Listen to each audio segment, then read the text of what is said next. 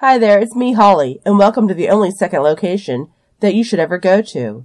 This week we are continuing with our exploration of the Florida furniture store murders and the subsequent conviction of Tommy Zeigler. Now I don't know if you can tell by the sound of my voice. First off, no, I'm not trying to do the, an impersonation of Kathleen Turner. I just have an incredible amount of congestion, and it's the type of congestion that's sticking with me. I'm not sneezing, I'm not blowing my nose. This congestion has come to live with me, learned to love me, and decided to stay.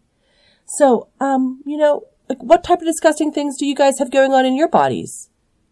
Oh. Hmm. Hmm. Hmm. You don't say. That does sound gross. But let's get back to the case at hand. So here's a little recap. But I highly recommend listening to last week's episode that expands upon all the people, you know, all the victims, witnesses, murderers involved in the case, because this crime is confusing and because, you know, I want more listeners. Yes, people, I want your approval. Maybe it's a need. Well, anyway, I don't know for sure. I just want you guys to listen and think. Because true crime is not empty-minded entertainment. It provokes thought. So let's not be ashamed of our interest in criminal things. And let's spread the word about the podcast, okay? Okay, to the recap. On Christmas Eve, 1975, four people are found murdered in the Zeigler furniture store. Eunice, who is the wife of the store owner, and her parents, Perry and Virginia Edwards, and Charlie Mays, a regular customer of the store, are all dead. Tommy Zeigler, the owner of the store, had called for help around 9:18 that evening because he had been attacked and shot in the back area of the store. Tommy was rushed to the hospital and he survives. Tommy will end up being convicted of the four murders and sentenced to death. But decades pass and Tommy is never executed because after his trial, information comes out that casts doubt on his guilt. It's over 45 years later and Tommy Zeigler still sits on death row, fighting for DNA testing that he believes will show his innocence.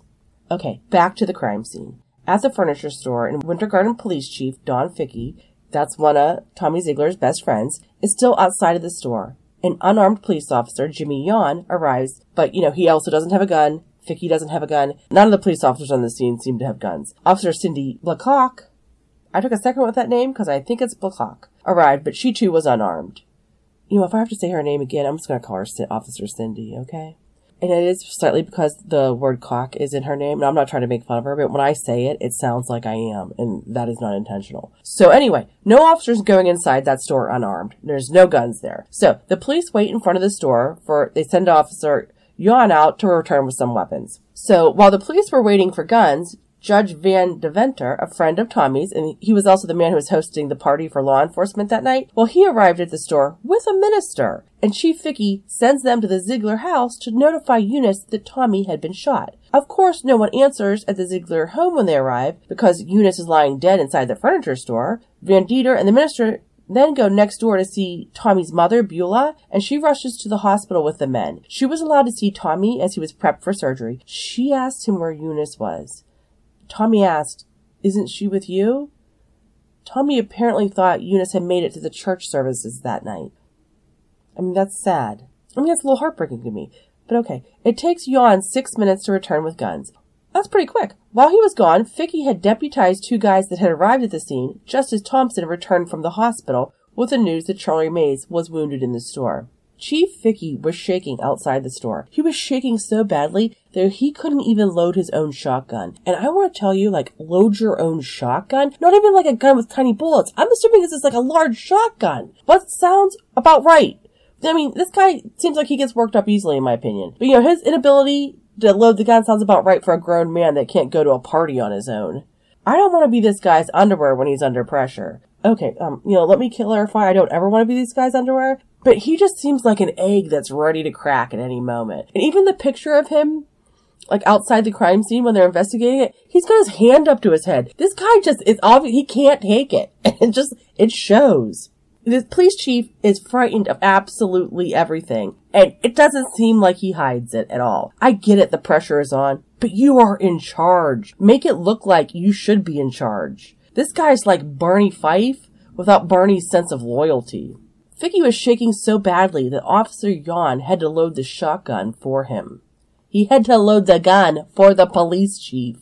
Remember that we have two police chiefs at the crime scene. There's Chief Fickey, who is Tommy's friend and police chief of Winter Garden, and Chief Thompson of the neighboring town, Oakland.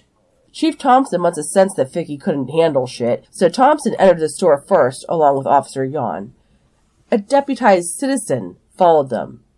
A deputized citizen followed them, and behind the deputized citizen was the Winter Garden Police Chief Don Fickey with another deputized citizen. I just want to point out, so he has a police chief from another department going first, along with one of his officers, a deputized citizen, and then he goes in behind a citizen with another citizen. I don't think the chief of police should go be backing up behind deputized citizens, but I don't know. Maybe I'm crazy. So anyway, the police chief went in with the civilians. He should be a little bit embarrassed. Or a lot embarrassed. Citizens went in before the chief of police. Of these first five guys that go into the crime scene, only two have flashlights. And they are going to find out that the power to the store had been turned off and the store was completely dark inside. And as they make their way through the store, from the front showroom to the back storeroom, Officer Yon came upon the first body. He said later that he had seen so much blood, he, he'd never seen blood like that before. And it was so dark, he initially thought it was Charlie May's body until he gets closer and he saw that it was a white man. He checked for a pulse and there was none. Yon looked for an ID in the man's pockets, but his pockets were empty. The dead man was Perry Edwards, Eunice's father. A pistol was lying near the dead man's head. Later, his wallet would be found inside his car in the parking lot. The wallet contained no money. Inside the store, at the customer service counter, Thompson could see that the phone was covered in blood and hanging off the hook. Presumably, this is where Tommy made the phone call to the Vandeventer party. Thomas went behind the counter, and to the one side he could see an office door where the door jamb was broken. He looked in, no one was inside. On the same side, there was a second door. This door led to an employee kitchen and break area. On the other side of the door, Chief Thompson saw a young white woman laying face up in a pool of blood surrounding her head, with her one hand in her coat pocket. She was dead. It was Eunice Zeigler. But Thompson didn't know Eunice, so he had no idea who this lady was lying dead on the kitchenette floor. Yon pointed his flashlight across the back room, and near the linoleum racks he spotted the body of Charlie Mays. The heavy linoleum crank lay against May's right arm, and his head had been beaten severely. Yon passed by May's body at least three times and noted that two revolvers lay near Charlie May's head and two pistols lay near his feet. Even though the five men were in the store for several minutes, Chief Fickey never looked at any of the bodies other than Charlie May's. When the Fickies had been driving around looking for Tommy earlier in the night when they were looking to meet up with Tommy and Eunice to go to the party together, Chief Fickey's wife had noted that the Edwards Green sedan was parked in the front parking lot, where it still sat, but the chief of police didn't make the connection that the unidentified older couple could be Eunice's parents. You know, even though his wife had just mentioned that Eunice's parents' car was in the store lot. Sadly, with a police chief like this, I would say it would be easy to get away with a crime in this town, but it's too sad to say that because with police like this, it's easy to be sent to death row for a crime that you didn't commit. Ugh. Just depressing. Keep in mind that the entire time the officers were in the store, the lights were out and couldn't be turned on. Later, they were to find that the power had been turned off at the main source outside the store. Both Officer Yon and Police Chief Thompson noted that some of the light switches in the store were switched into the on position, as if someone had tried to turn on the lights earlier.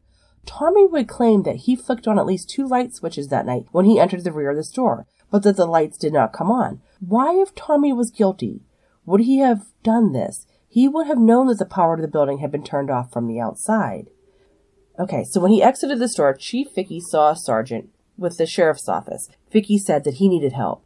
The sergeant made a radio call to the sheriff's.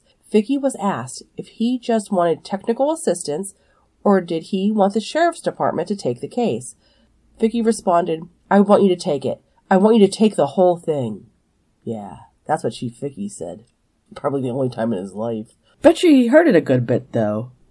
Anyway, with that statement, Fickey cleared a quadruple murder off his books before it ever even hit the books. And in my opinion, he turned his back on his friend Tommy when Tommy was desperately in need of his help. Barney Fife would have never done this to Andy, or even to Otis. You've got to hate a chief of police that doesn't want to solve crime in his own town. I mean, literally, it is his job. It's not just writing traffic tickets and beating up black guys, asshole. Sometimes you have to solve a murder. This guy is just laughable. An actual crime happens in his town on his watch and he just screams for help. Is he a chief of police or a victim? It's hard to tell. Later, it'd be claimed that Tommy thought his friend Don Fickey would investigate the case and clear Tommy quickly. But me, well, I'm not sure that Tommy would be willing to rely on a man who so clearly couldn't be relied upon. So, the Orange County Sheriff's Office took over the crime scene immediately. Everyone at the scene was ordered out and ordered not to enter the store again. Better late than never, right? Oh wait, maybe I meant too little too late. I'm really not sure because so far there have been five people in the store searching in complete darkness. But don't you worry, because the sheriff's office has got this under control. They appoint a new detective. And by new detective, I mean, you know, inexperienced to head up the investigation. The sheriff's department has never solved a quadruple homicide before. So I say, yeah, it's a good idea to get, you know, a new hire on this task. I'm just saying, maybe you don't place him in charge of the entire investigation. But don't worry, he is fresh off of a one week course on blood spatter. Let the idiocy begin, because this guy's interpretation of the crime scene is ludicrous. When the investigators realized that Eunice and the Edwardses couldn't be located, a theory arose among the crowd of policemen that they were being held hostage within the Zeigler home. It seemed to make sense at the time. I mean, Chief Fickey thought it was logical. How the hell? He couldn't make the connection to the three unidentified bodies in the store, which were an older white man and woman and a younger white woman, to Eunice and her parents, even though his wife had told him he saw Eunice's parents' car outside the store just an hour earlier. I don't understand how he couldn't make that connection, but I think there's a lot of connections along life that Don Fickey misses. But the hostage situation seemed more logical than that, and to Fickey, you know, he wouldn't be able to handle a hostage situation either. Because, speaking of hostage situations, and I'm having a hard time saying hostage situations because of my cold. And I know it sounds terrible. So I'm going to try to stop saying it now. There was a hostage standoff in Winter Garden a little while before the murders. Guess who handled it? No, no, you're wrong. It wasn't Don Fickey. It was Tommy! Not only was Tommy a good guy, he was perhaps a more effective police officer than Chief Fickey. There had been a hostage standoff at one of the Zeigler apartment buildings, where a man was holding his wife inside, threatening to kill her. Fickey was at the standoff, and he watched, yeah, watched, as Tommy talked the man into coming out of the building. So if there is a hostage situation, they might have to take Tommy off the operating table to handle it. So anyway, thinking there's a hostage situation over at the Zeigler homestead, a carload of cops, along with a photographer, drive over to Tommy's house. After breaking a pane of glass in the French doors to make entry, the police find two purses open on a settee, and nothing else to cause alarm. Nothing at all. They even search the attic. In the garage is Curtis Dunaway's car with a 38 caliber revolver on the floor behind the driver's seat. The gun's six chambers are loaded. Jimmy bags the gun as evidence. And right there, right there tells me they already suspect Tommy. And they don't even know that it's his wife and in laws that are dead in the store. Because he went into the man's house and found a gun, albeit it's in a car and it's loaded. But why would that have anything to do with the murders that took place a five minute drive away? I don't like the sounds of this, or the looks of it, maybe. Meanwhile, back at the store, more police show up, and Fickey gives two men from the sheriff's department a tour of the store. So we're up to seven people that have walked through the store. Eight if you count the fact that Fickey did it twice. The count of people inside the crime scene is important. It goes to crime scene preservation, which I know you guys know all about. So let's keep this tally running. You know, this is an important number to remember because where things are located in this crime scene is going to be a major point, a major fact in Tommy's conviction later. This time in the store, Fickey sees Eunice's body, but he still doesn't recognize her. And I mean, if you're if you have a strong stomach, you can go and look at the picture of Eunice. She has been shot in the head. It's available on the internet. She's laying on her back. She's in a pristine condition. I mean, it's not a close up of her face. She just looks like she's laying on the floor. You know, pool blood around her head. She's not beaten. Her face is very clear. Eunice should be able to be easily identified by Chief Fickey. This is the man that knows her. This is the wife of his best friend. He should be able to identify her. But this guy is just everything's shaken loose, you know, on him. Some of the investigators at the scene go around back and they see a truck parked by the back loading dock. This would later be determined to be Edward Williams' truck. One officer hops the padlock gate to the fence surrounding the building. He sees a beat up old van on the other side of the fence, and this would later be determined to be Charlie May's van. So Mays is going to pick up a 200 pound TV, and he parks on the other side of a fenced in parking lot of the furniture store. Does that make sense? He doesn't even park in the store's parking lot. He is parked in the parking lot for the hotel behind the furniture store. And there is a six foot tall chain link fence between his van and the furniture store. Why park so far away if you're going to pick up a massive TV? It makes literally no sense. I mean, here's the thing. If I was picking up a 200 pound TV, I would have pulled into the front parking lot and drove around to the back loading dock. You know, what Charlie did earlier in the day when he picked up the linoleum. He didn't park in the hotel parking lot then, so why do it now? I'll tell you why. Because there was a large trailer parked on the furniture store side of the fence that makes it so you can't see Charlie's van from the road where he parked. Charlie parked in the spot where no one could see him park there. Why? Well, most likely because he was there to rob the store. Doesn't that make more sense? There has to be a reason why he parked in such a weird spot. And a planned robbery is the reason. He wouldn't be hiding his van if he was legally picking up a TV. He'd be hiding his van if he's illegally picking up a TV, you know, robbing, and trying to grab all the money out of the store. One of the officers notes that a prong is broken on the gate, so it does open. But really, I'm more of a loading dock kind of gal when I pick up a 200 pound TV. Maybe Charlie parked on the other side of the fence because he didn't want anyone to notice his van there that night? Just a guess. When I pick up a 200 pound TV, I park close. Like, honest to gosh, I remember being a kid in like 1984 and our huge console TV had to go to the repair shop and it was a huge multi-man endeavor. My dad's cousin Frank had to come help us. It wasn't easy. This was a time when you repaired TVs and you didn't just pitch them away back then. You know, life was a pain in the ass then, but it was, you know, a lot less disposable. Okay. So, more sheriff officers arrived at the crime scene, and three superior officers decided to enter the building. Sure, why not? The more the merrier. We're up to 10 men patrolling the crime scene. Keep in mind, there are no lights on in the store, so they have to navigate by flashlight. They exited through a new pathway this time, trying to avoid the trails of blood, so this time they're trying to avoid the trails of blood. That implies they weren't trying to avoid the trails of blood that hard before. But anyway, that is when they find the body of Virginia Edwards. They now have four dead bodies. A sheriff's detective went to the electrical box outside the store and saw that the master switch had was turned off, so the electric box is photographed and then turned on. The lights are finally on in the store. Chief Thompson went along with another policeman to Curtis Dunaway's home. Remember he's the employee at the furniture store and he had swapped cars with Tommy that evening? Chief Thompson brings Curtis Dunaway to the scene and Curtis identifies the bodies. So Dunaway is the 11th person to walk through the crime scene. There have been four tours so far of the crime scene, three in darkness, before any of the evidence has been collected or pictures taken. Can we all agree that this was a massive blunder that goes to show that these investigators didn't really know what they were doing and were just completely in over their heads? And I'll say this, I'm gonna give Chief Fickey a compliment here, cause at least Chief Fickey realized that he was out of his depth and threw in the towel and screamed for help. These other idiots are dangerous because they are too simple to realize their own incompetence.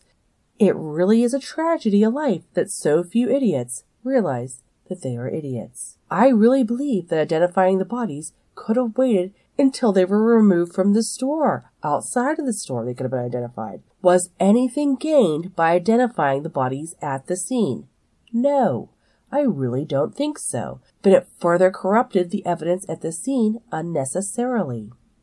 What was the point of bringing in more people to the crime scene? I mean, we're not trying to get into the Guinness book for some most idiots at an active crime scene, but does show that the investigators are not properly handling the case from the get-go and just don't know what they're doing. To go further in this area, let's explore it a little bit. Officers smoked cigarettes throughout the crime scene, and even though almost everyone smoked back then, it was against policy for officers to smoke at a crime scene. Makes sense, right? Don't contaminate the scene. But here, the officers smoked throughout the store in complete disregard for crime scene protocol. Okay, so this sheriff's department has never solved a quadruple homicide before. You think do everything perfectly. So I want to tell you that when I'm examining this, I'm looking at this. These people are doing the best they can, the best job that should ever be done. And this is their best job. And it's shockingly bad. It's depressingly bad because you realize these people handle cases all the time and are walking around screwing them up. But anyway, officers smoked throughout the store in complete disregard for crime scene protocol. And just look at it this way. Maybe the smoking and flinging of matches everywhere didn't affect the evidence. But it speaks to the laziness and the carelessness and the disregard for protocol of the officers at the scene. They couldn't be bothered to walk outside to smoke. Laziness like that is just so profound that I think it implies a general laziness in everything these people do. You might ask, were people really flinging matches everywhere at a crime scene? And the answer is yes. Yes, they were. In the office, a burnt match was found on top of a 22 cartridge. No one in the Zeigler family smoked. Why would that be in the office, just thrown on the floor? Most likely because an officer tossed it there. Okay, so let's just go over the evidence that was found at the scene. Early Christmas morning, the police find a keyring in Charlie May's pockets. There were three keys on the ring. Fry immediately requested that the keys be released to Charlie's wife, and the keys were never photographed or checked for fingerprints. They were never tried in the store's doors. It was just, oh, the wife wants these? Give them back to her so she can have them. No one investigated that. Because right there, from the beginning, there, even though Tommy, as he's going into surgery, says Charlie May shot me. I think the store is being robbed. That angle of it being a robbery and Charlie's involvement is never investigated from the beginning. Those could have been keys to the store. I don't think that they were. I think that they gained access to the store through another means. But the fact that they don't investigate that. They just hand the keys back over. But they find a gun in the back seat of a car that's in Tommy's garage at his house. That's begged for evidence. At his house? But keys in the pocket of a person that another victim saying the guy shot him and was robbing the store? We don't check a look at that? It shows myopic. We have a focus already. And as much as people, these officers don't want to say that they zeroed in on Tommy from the get-go, I think they zeroed in on Tommy from the get-go. Okay. So there were five guns at the scene. Lots of bloody footprints. A shoulder holster that belonged to Tommy was found near Charlie May's body. A fingertip from a surgical glove was on the ground. And there was a stool with blood smears on the legs. Two teeth Two bloody 38 cartridges that looked like misfires were recovered from a drawer on a desk, and $405 in cash, along with store receipts from the furniture store, were found stuffed in Charlie May's pockets. I want to say that again. $405 and the store's receipts were found inside Charlie May's pockets. The man that Tommy said was robbing the store. Do we consider that evidence of a robbery? I would say yeah. Yes, it could be planted on him to make it look like a robbery, and it could also have been put there by him, by Charlie Mays, in the course of a robbery. This is where it's going to get a little, is bizarre, okay? Charlie May's pants were unzipped and pulled down to his thighs. His underwear are up, but his pants, and not down to his thighs, but it's down lower than normal. His pants are unzipped. They're past his hips, I'll put it that way. And the bottom of Charlie's pant legs were saturated with blood, and blood was thick and caked on his shoes. Of the guns, a Colt 357 was found near Perry Edwards, and there were six empty cartridges in that gun. Nearly Charlie Mays' head, investigators found two cheap 38s by RG Industries. These guns were identical to each other, but one had a bent trigger guard. The gun with the bent trigger guard had two spent cartridges and three live rounds, but the gun was not usable. The undamaged gun had five spent cartridges. There was another gun at Charlie May's feet, a Berger Derringer that held two shots, there was an expended round and a live round in the Derringer. There was another gun near May's feet at 22 Smith & Wesson that was jammed. Of the five guns at the scene, four were found near Charlie May's body, and one gun was by Perry Edwards' body. Anyway, remember how Fickey had passed the case on to the sheriff's department? Well, no one at the sheriff's department had ever investigated a quadruple murder. This is a big deal for the department, so of course they assigned the case to a 29 year old who'd only been a part of the Crimes Against Persons unit for two years. I'm guessing before he was part of the Crimes Against Persons unit, he was did speeding violations and traffic things. He's new to crimes against people. He's new to crimes, you know, where there's a victim. Anyway, this man's name is Donald Fry. But don't you worry, because he just took a one week course in blood spatter analysis, so he's got this. And through his inept investigation, Donald Fry would ultimately orchestrate one of the greatest injustices in the history of American crime, the conviction of Tommy Zeigler.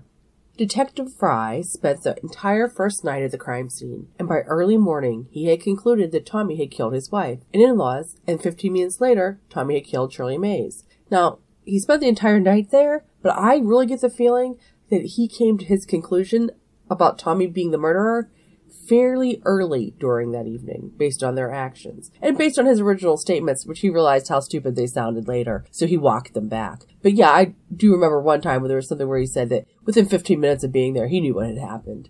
If it takes 15 minutes to solve a quadruple murder, then why do we have so many unsolved crimes? It takes more than 15 minutes, Donald Fry, if you want to get the right person. But, like I said, I think it's more likely that Detective Fry had made up his mind that Tommy was guilty within minutes of seeing the crime scene. And I really wonder if other investigators may have also rushed to judgment. For example, when an officer found a gun in Curtis Dunaway's car when it was parked in Tommy's garage at his house, they bagged that gun as evidence even though they did not know it was Eunice and her parents at the store at that time. But still, this gun at Tommy's home was tagged as evidence. That's weird. Unless Tommy is already a suspect. I mean, this gun's not tied to the crime at all. It's in a car parked in a garage at Tommy's home. It is a gun, and the people at the crime scene have been shot. I can't see anywhere where police officers went to Charlie May's house searching for guns on the night of the murders. We haven't bagged a gun yet at the crime scene, and we're bagging guns at Tommy's house. That's weird, in my opinion. The crime scene photographer that went with the officers to Tommy's house, that was back when they thought it might be a hostage situation going on. Well, the photographer, he stated that sometime when he got back, it was between 11 on Christmas Eve and, and daybreak, he stood in the parking lot. So it's before daybreak. So it's nighttime. He stood in the parking lot next to Chief Thompson as the chief called the hospital to order them to retain Tommy's clothes in separate bags as evidence. The photographer turns to Thompson and asks him if he thought that Tommy was the murderer, and Chief Thompson replied, Hell yes. He's as guilty as hell. So to me, it looks like two investigators, maybe three, thought that Tommy was guilty from very early in the investigation. And sadly, once the investigation focused on Tommy, they never looked anywhere else. And I'm going to tell you something. That's going to be the truth in almost any investigation you ever read about. Once they focus on one person, there's almost nothing that can redirect that focus of an investigation. So, early on Christmas morning, two witnesses come forward telling the police stories that supported Fry's theory that Tommy was the killer. The first witness is Edward Williams. He tells the police the following tale. Now remember that Edward Williams was the handyman that did occasional work for the Zeiglers at their apartment buildings, and that Tommy had asked Williams to help him with some deliveries on that Christmas Eve. According to Williams, Tommy told Williams to meet him at Tommy's house at 7:30. When Williams arrived, he checked the time. It was 7:28, but Tommy was not at home. Eventually, Tommy does arrive, driving Dunaway's car along with two other black men. Tommy asks Williams to wait a little bit longer, and Tommy leaves with those men, and Tommy then later returns alone. Williams said that while he was waiting for Tommy to return, a car pulled into the driveway containing a white man and woman. Based on Williams' estimates of time, it would be 8 to 8:10. The couple backed out of the driveway after stopping and left. That could be the Fickies looking for Tommy and Eunice. 20 minutes later, Tommy returns. And that would be at, if it's 20 minutes later, it'd be between 8.20 and 8.30. Tommy hops in William's truck and they drive to the furniture store. Before he gets in William's truck, uh, Williams notes that Tommy gets out of the Dunaway car, parks it in the garage, and wipes it off with a cloth. And then he gets into truck with Williams and they drive to the furniture store. Now, the couple in the car, they would probably be the Fickies looking for Tommy and Eunice. Now, I think it's weird that they see this guy waiting in a parked truck in Tommy's driveway, and Don Fickey doesn't go over to the occupant of the truck and ask him if he knew anything about where Tommy's whereabouts. But yeah, it would make sense to go and ask the other guy that is waiting for Tommy if he has seen him or expects him back soon. According to Williams, he had just seen Tommy 10 minutes ago, and Tommy told him he would be back in 10 minutes. So if Fickey would have talked to Williams, he could have learned that Williams thought that Tommy would be back any moment, and Fickey would stop driving around looking for Tommy and just wait for him at the house. But I don't think Fickey ignored Williams. I don't know necessarily that Williams was in the truck waiting for Tommy at that time. Because while Williams reports seeing a white couple in a car pull into Tommy's driveway and back out, Williams doesn't mention the fact that the man got out of the car and went to the house's front door which Don Fickey says that he did on that stop when he saw Williams waiting in the, in the truck. There is a discrepancy between the times that the Fickies say they stopped at Tommy's house and the time that Edward Williams claims to have seen a couple stopped at Tommy's house. I tend to believe the Fickies for multiple reasons. First, it's the husband and wife are calling a shared event, so you know, two heads better than one, even if one of them is Don Fickey's. Um, Williams admits that he only looked at the clock at 7.28 that entire evening. He claimed he arrived at Tommy's house looked at his watch, and the rest of the times are just as estimates. I also think it's very likely that Edward Williams is both a liar and a murderer. So, you know, based on those two things, I trust him less. But also, the Fickies, while I don't think they have motive to lie. I think there could be confusion on their times and then when they stopped precisely just because the fact is I believe they stopped at his house three times. And when people say about, I mean, I don't know, they're not going to be precise. I think their first time they stopped there, they could be accurate because they left their house and they knew the time they left their house. So I would say the first time when they give a time, that would be accurate. But the next two, I think they could be off a little bit more than the first. Okay, so I just put Don Fickey down as like an idiot for, you know, but I have a reason. I, you know, I get the feeling that Fickey doesn't do a lot of thinking for himself. I mean, he just keeps driving around looking for Tommy and Eunice, thinking, oh, maybe they're bumping into each other on the road. I mean, he drives to the party, he drives back to Tommy's house, checks the party, back to Tommy's house, the passing the furniture store along the way. It's interesting to note that in his accounting of his three trips to Tommy's house on Christmas Eve, on that first stop at approximately 8.05, neither Donald Fickey or his wife, Rita, saw William's truck in Tommy's driveway. Now, this does not match up with William's story that he arrived at Tommy's at 8.28 and waited for Tommy in his truck for over an hour. I mean, he arrives there at 7.28, I'm sorry, it's 7.28, and he waits there in Tommy's driveway in his truck for over an hour. So, 7.28 to 8.28, at a minimum, Edward Williams is supposed to be in there sitting in his trucks. If Williams is telling the truth, the Fickey should have seen his truck in Tommy's driveway at 8.05, and they didn't. Unlike Williams, the Fickeys have no motivation to lie. So while I feel like the Fickeys, when they say they don't see him there, I, do, I believe they don't see him there. Also, when I say like their times might be off, I don't think that's due to lying. I think that's just because they're driving around looking for somebody. They're not knowing that they're going to be trying to pinpoint the time of a murder and things based on this when they're looking for their friend, you know? It's just estimates like anybody would have. Okay, so back to William's account of the evening, because this is where William's story gets wild. Williams claims that when he and Tommy get to the store, Williams parked his truck in front of the store. It's about 8.40 when Tommy goes inside, and he goes inside, um, the front. And Williams then drives around to the back of the store and stops at the locked gate. After about five minutes, Tommy comes out and unlocks the gate, and Williams pulls into the back lot. Tommy closes and locks the gate behind him, which Tommy always does as a habit thing. When the back of the store is going to be open, the gate to the back is locked. Williams follows Tommy's instructions to back up and park near the rear door. Then Williams gets out of his vehicle and pees alongside his vehicle while Tommy goes ahead and enters the back of the store. Now you might ask yourself, why pee outside? What? The furniture store doesn't have restrooms? No, the store definitely has restrooms, and Williams knows that. He helped build the store and helped put in the restrooms. But I don't think this is just one of those, hey, I'm a guy, I like to pee outdoors kind of thing. I think he doesn't want to enter the store at the same time as Tommy, because he knows Tommy is, is going in there to be attacked. Think of it this way. If Edward Williams knows that Tommy is, is walking into an ambush, and they're going to be shooting at Tommy, I, as Edward Williams, wouldn't want to be standing behind Tommy when shots are being fired, so I find a reason to hang back a moment, and that might be peeing by my truck. When he's done peeing, Williams goes into the store, only he's entering a hallway area, only for Tommy to emerge from the darkness of a hallway holding a gun wrapped in a cloth. And Tommy is shooting at Williams, but the gun doesn't fire properly, and Williams is not shot. Williams yells, For God's sake, Mr. Tommy, don't kill me! Don't kill me, Mr. Tommy!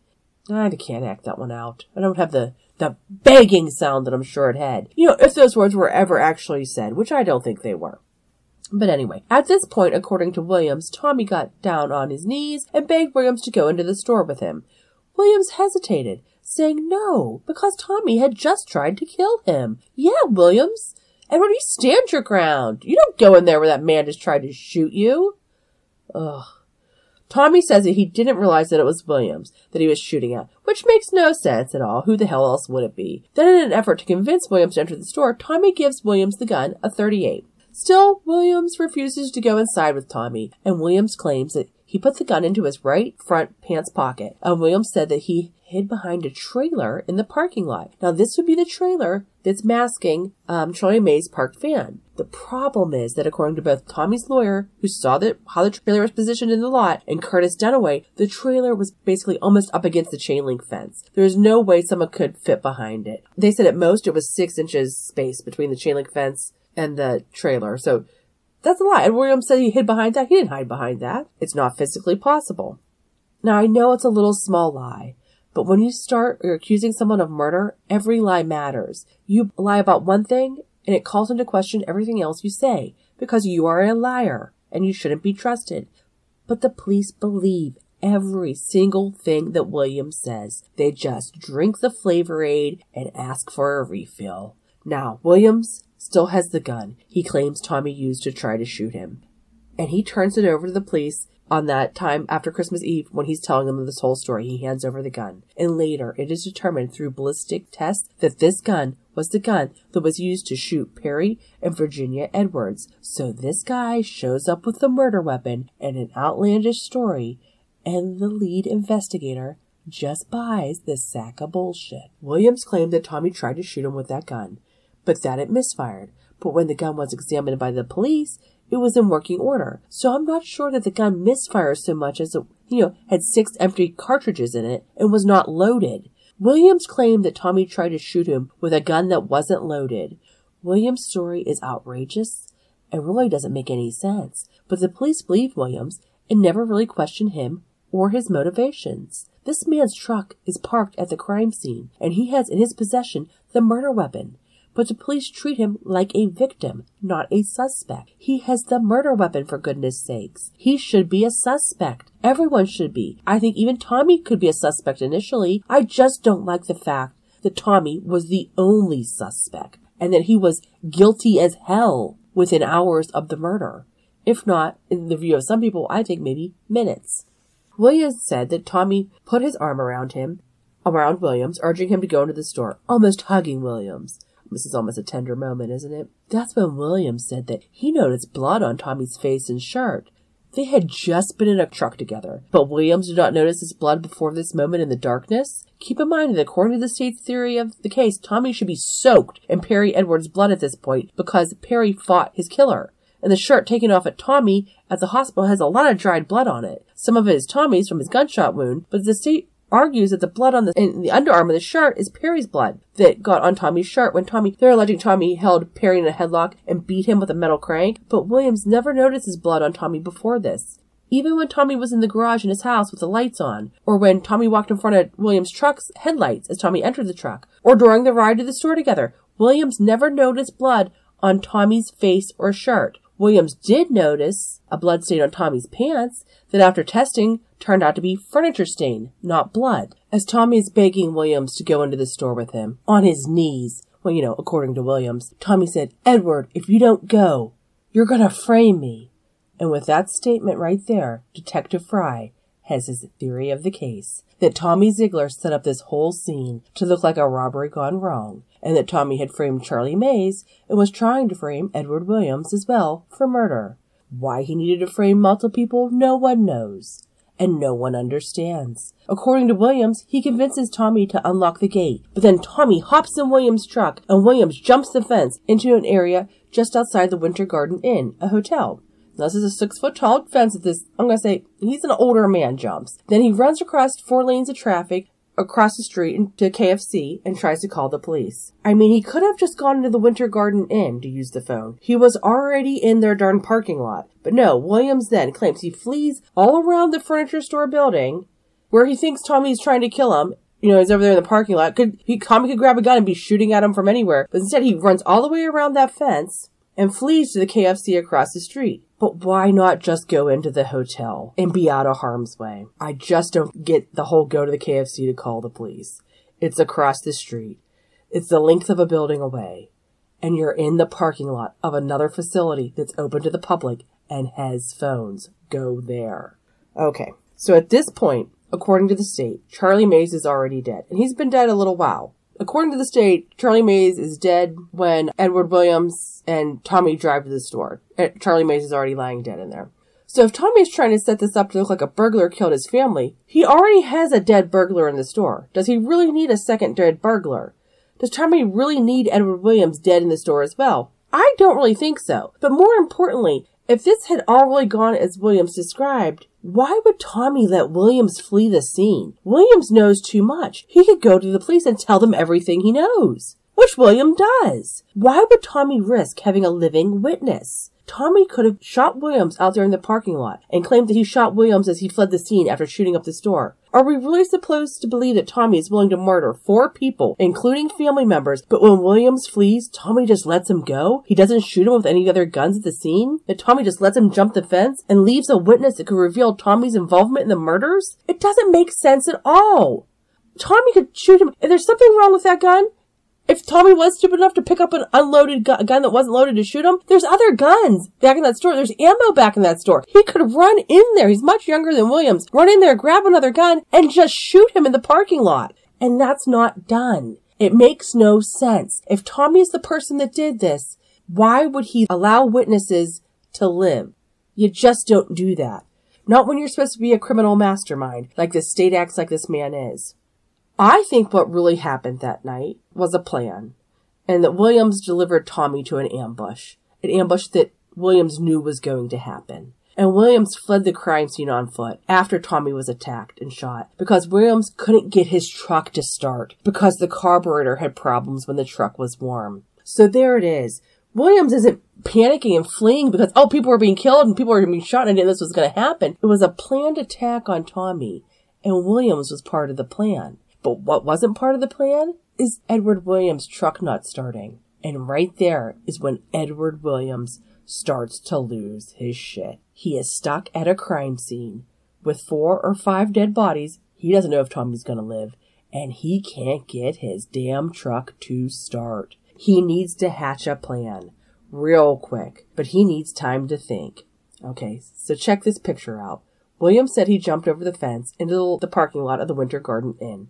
He could have used the phone there. It's a hotel. Why? When someone just tried to murder you, you don't go to the nearest place and call the police? I mean, he had to cross four lanes of traffic to get to the KFC. Meanwhile, he was standing outside a hotel. The KFC aspect of the night is outrageous. First, if Williams plans to call police for help, just go to the hotel. You're already standing outside of it. That's why the KFC part just drives me nuts. But also, the fact he doesn't go to the end gives him more movement in his timeline. And that's something that's going to be important to buying Williams' stories. He never gives definite times for things. It's very hard to peg him down on time, so it's very hard to find contradictions in his story. Also, there's a complete lack of precision. Second, Williams claims he goes to KFC immediately after fleeing from Tommy outside the back of the store. And according to Williams, all of his estimated timeline, he arrived at the KFC at 845. Williams never looks at his watch, so his times are not exact but estimates. This really works to his advantage because he claims to not know the exact time of things, so he can't be pinned down and easily contradicted on his timeline. And in general, it just creates confusion. Okay, I'm sorry. I have to say this really quick because I realize that this case is very confusing, and I think I maybe made it even more confusing by not opening up earlier with what the state's theory of the crime is. So I apologize. This is on me. This is confusion created by me. Holly. So here's what it was. The state's theory of the case is that first, Tommy gets Eunice to go to the store after hours, probably on the pretense about this recliner, and he kills her in the store. And that Tommy and Eunice had driven to the store together. And then he has prearranged for Eunice's parents, Perry and Virginia to show up uh, shortly after the time that he and Eunice shows up. So they arrived at the scene with Eunice already dead in the store. And at that time, the state says that Tommy killed Virginia and Perry he would have some a time gap there between when Charlie Mays and another man show up at the store. And that is when the state says that they do run around, do some stuff, but eventually Tommy kills Charlie Mays in the store.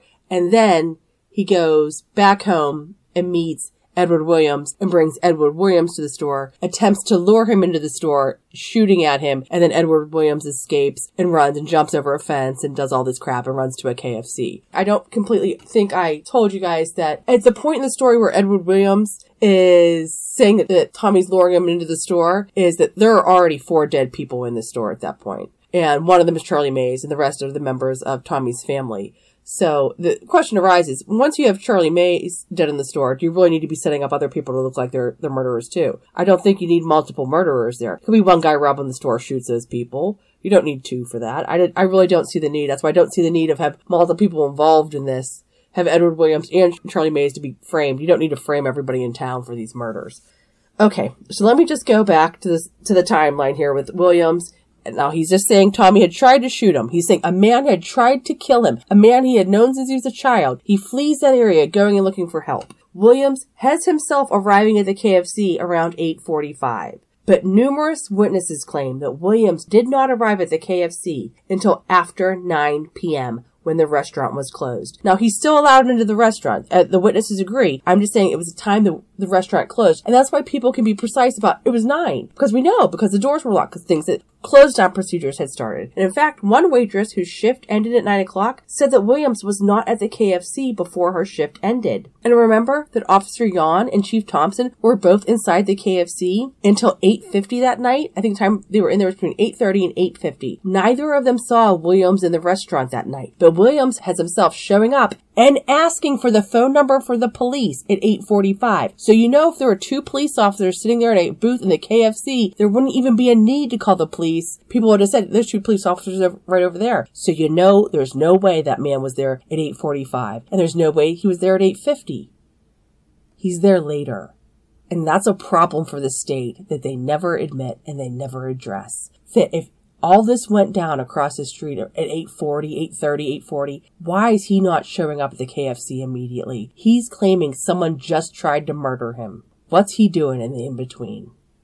It's a question, and a question that I'm going to think I might have an answer for later, but it's something I came up with, so it could be a load of malarkey. Okay, so perhaps the most powerful evidence that Williams lied about the time he got to the KFC is the deposition of Ed Nolan. Ed was a 75, oh, I'm sorry, Ed was 74 years old and he had terminal cancer and he went to the KFC every day. And on Christmas Eve, he was at the KFC from 7 until closing. Ed said that a worker had locked the KFC door at 8:45, and Ed Nolan said he unlocked the door to let several customers out at about 8:25. And at that time, as he's opening the door, because he ends at the store so much, it's like he's at the restaurant, I guess. I'm sorry, I called KFC a store. It's a restaurant. He's out there so much, he, he's like an employee. So when the people need out, he he operates the door so the other the workers can keep doing their business. So he unlocks the door to let several customers out at 9:25, and he encountered a black man in a brown sweater at the door who asked him for the phone number for the police. And this was definitely pre 911. I know that some areas had abbreviated emergency system numbers at this time, but much like myself, 911 was a child of the 80s. So he gives him, he asks if it's local or not, and the guy says it's local, so he gives him the abbreviated number. It's shorter. Like you don't need the prefix to call if it's a local call. Now, some people have tried to impart racist feelings about why he, he's like, he's, I didn't see no any reason to be giving him all those numbers. And people said there's something racist about that. I just don't think that's racist. I think if you could tell somebody a seven digit number to remember or a four digit number to remember, both of them meant the same thing, I'd give them the shorter number just because it's easier to remember. And besides, Ed ends up not being able to make the call to the police. He doesn't get through. So it seems to me like it's apparently he didn't get the right number anyway. So maybe he couldn't handle four numbers either. But anyway, after talking to the man in the brown sweater, Ed said that he turned and he saw his brother and sister-in-law in the door. They told Ed that they had almost collided with a police car and that something was going on across the street at the furniture store. That police car that almost hit the Nolans was driven by Jimmy Yon, Officer Jimmy Yon, who was responding to the request for backup at the Zeigler store. This means that Edward Williams only arrived at the KFC as police were responding and arriving at the furniture store in response to Tommy's call for help that was placed at 918. He wasn't there at 845. He was there after Tommy had become conscious again and called for help. J.D. Nolan, the brother that was driving with his wife, confirmed his brother Ed's account of the events. I'm going to repeat myself, but this is important. According to multiple witnesses, Williams arrived at the KFC at almost the exact same time as police were arriving across the street at 921 but Williams claimed he fled after Tommy supposedly tried to shoot him between 8.40 and 8.50 and immediately ran to the KFC across the street to call for help. But it took Williams at least half an hour to get to the KFC across the street. What had Williams been doing in that time between when he allegedly fled the furniture store in 9.40ish and 9.21 when he arrives at the KFC? Well, one of the things I think he was doing was panically trying to get that truck to start. That's what I think he was doing. I think that took some time. I don't think he fled immediately. I think someone shot Tommy. He's out there flooding that truck just trying to get it going. But anyway, there is a 40 minute time gap there. And that is something the state never explains. But we'll get there on our own, I think. The defense was able to find five witnesses at the KFC that saw Williams arrive at the restaurant after nine, and three of those witnesses specifically saw Williams arrive after the police arrived at the furniture store at 921. Sadly, Ed Nolan, the KFC regular, would die of cancer before the trial, and the defense was able to depose Ed Nolan before he passed away, and he outlined letting Williams into the KFC and then almost immediately encountering his brother, who had almost collided with a police car responding to the Zeigler store emergency. In his deposition, Ed Nolan stated that while he was hanging out in the crowd, watching the scene unfold across uh, outside the furniture store. I mean, Ed seems like he's a looky loo to me. And he saw the man that he had let into the KFC earlier that night. The man he let in to call the police, but the man was wearing different clothes. Ed Nolan noted that it was harder to identify the man because he had changed clothes. But Ed said that he asked the guy if he was the guy that had called the police from the KFC, and the man responded, I ain't called no police. Ed was sure that it was the same man from the KFC that he saw in the crowd, but then he mentioned after people change clothes, you look different, especially, uh, this is Ed's words, an N word.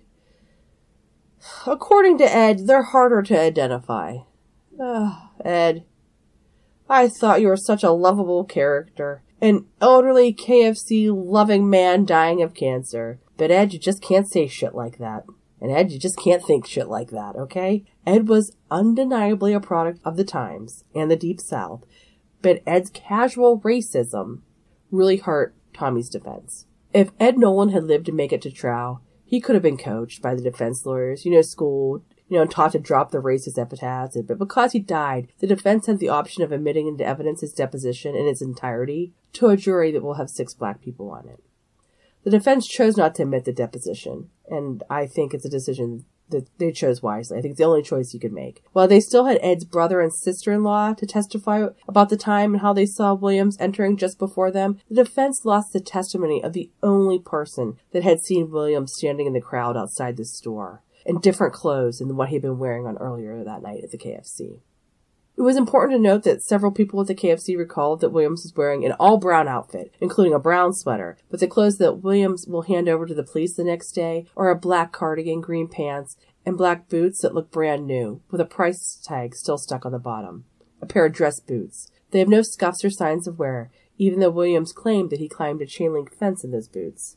First off, who wears dress boots to make deliveries of furniture crap? If Williams thought he was going there to do work, why not wear work shoes?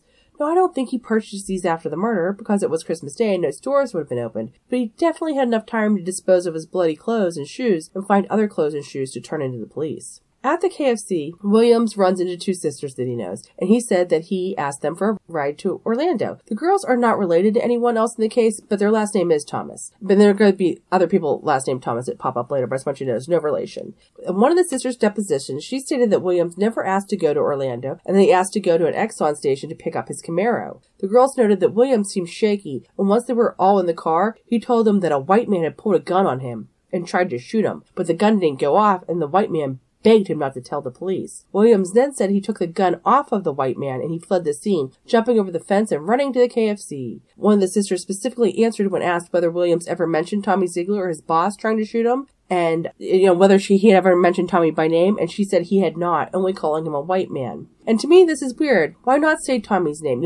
Edward Williams knows the man's name, and most people in that town knew who Tommy was, or at least knew the name Zeigler from the store. It's a little odd that he doesn't specify who tried to kill him, but I think Williams is still trying to formulate his cover story at this point. After the sisters dropped Williams off at his Camaro at the garage, he did not go to the police or a sheriff's station, and instead he drove to the home of a female friend, Mary Ellen Stewart, her home in Orlando. Mary and Williams talked for a few minutes, then she called a lawyer, and then they eventually went to the police. Williams first arrived at a police station after 11 p.m., more than an hour and a half after Tommy had called for help, and about two and a half hours after the time that Williams alleged that Tommy had tried to shoot him. Or maybe more like two hours. It's hard to tell. I guess he's alleging Tommy tried to shoot him around 8.30, so yeah, it is like two and a half hours. Anyway, I'm just saying, someone tries to kill you. This guy takes flowers to get to the police about it. Makes a lot of stops along the way, too. Just think about it. Edward Williams actually claims that a man tried to murder him, tried to shoot him, yet Edwards waited almost two and a half hours to go to the police. That doesn't make too much sense, does it? But the police never seem to question why Williams waited so long to report an attempted murder. Someone tries to kill me, boom, I can't contact the police. But not Edward Williams. He goes to the KFC to call the police, but isn't successful. Doesn't try again. Just gives up. So he, he hitches a ride with an acquaintance and then drives over to a friend's home, passing police stations along the way. All this before he finally tells police about what happened two and a half hours earlier. You know, when someone apparently he's claiming tried to kill him. So Williams finally goes to the police. And when the police, he tells them his story. He tells them he has his gun that Tommy had given him. And when the police retrieve the gun from Williams' Camaro, where he had been keeping it after he took it out of his front pants pocket, the gun was cocked.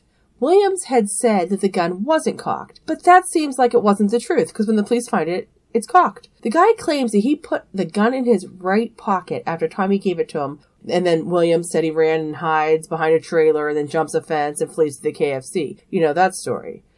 And this entire time, Williams has a cocked gun in his pocket. Are we really supposed to think that Williams cares so little about his own dick that he would walk around with a cocked gun in his pocket? Williams' statement that the gun was not cocked is just another lie told by Williams. But more importantly, I think it implies that Williams knew that the gun wasn't loaded.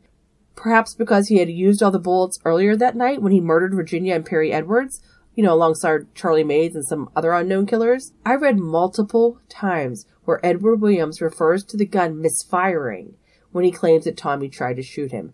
But it didn't misfire. It wasn't loaded. There was a difference there, and it looks like Williams knew that it wasn't loaded. There were, I think there were six available, um, you could be loaded with six bullets, and I think they were all spent. So they were all just, you know, the hulls were just in there.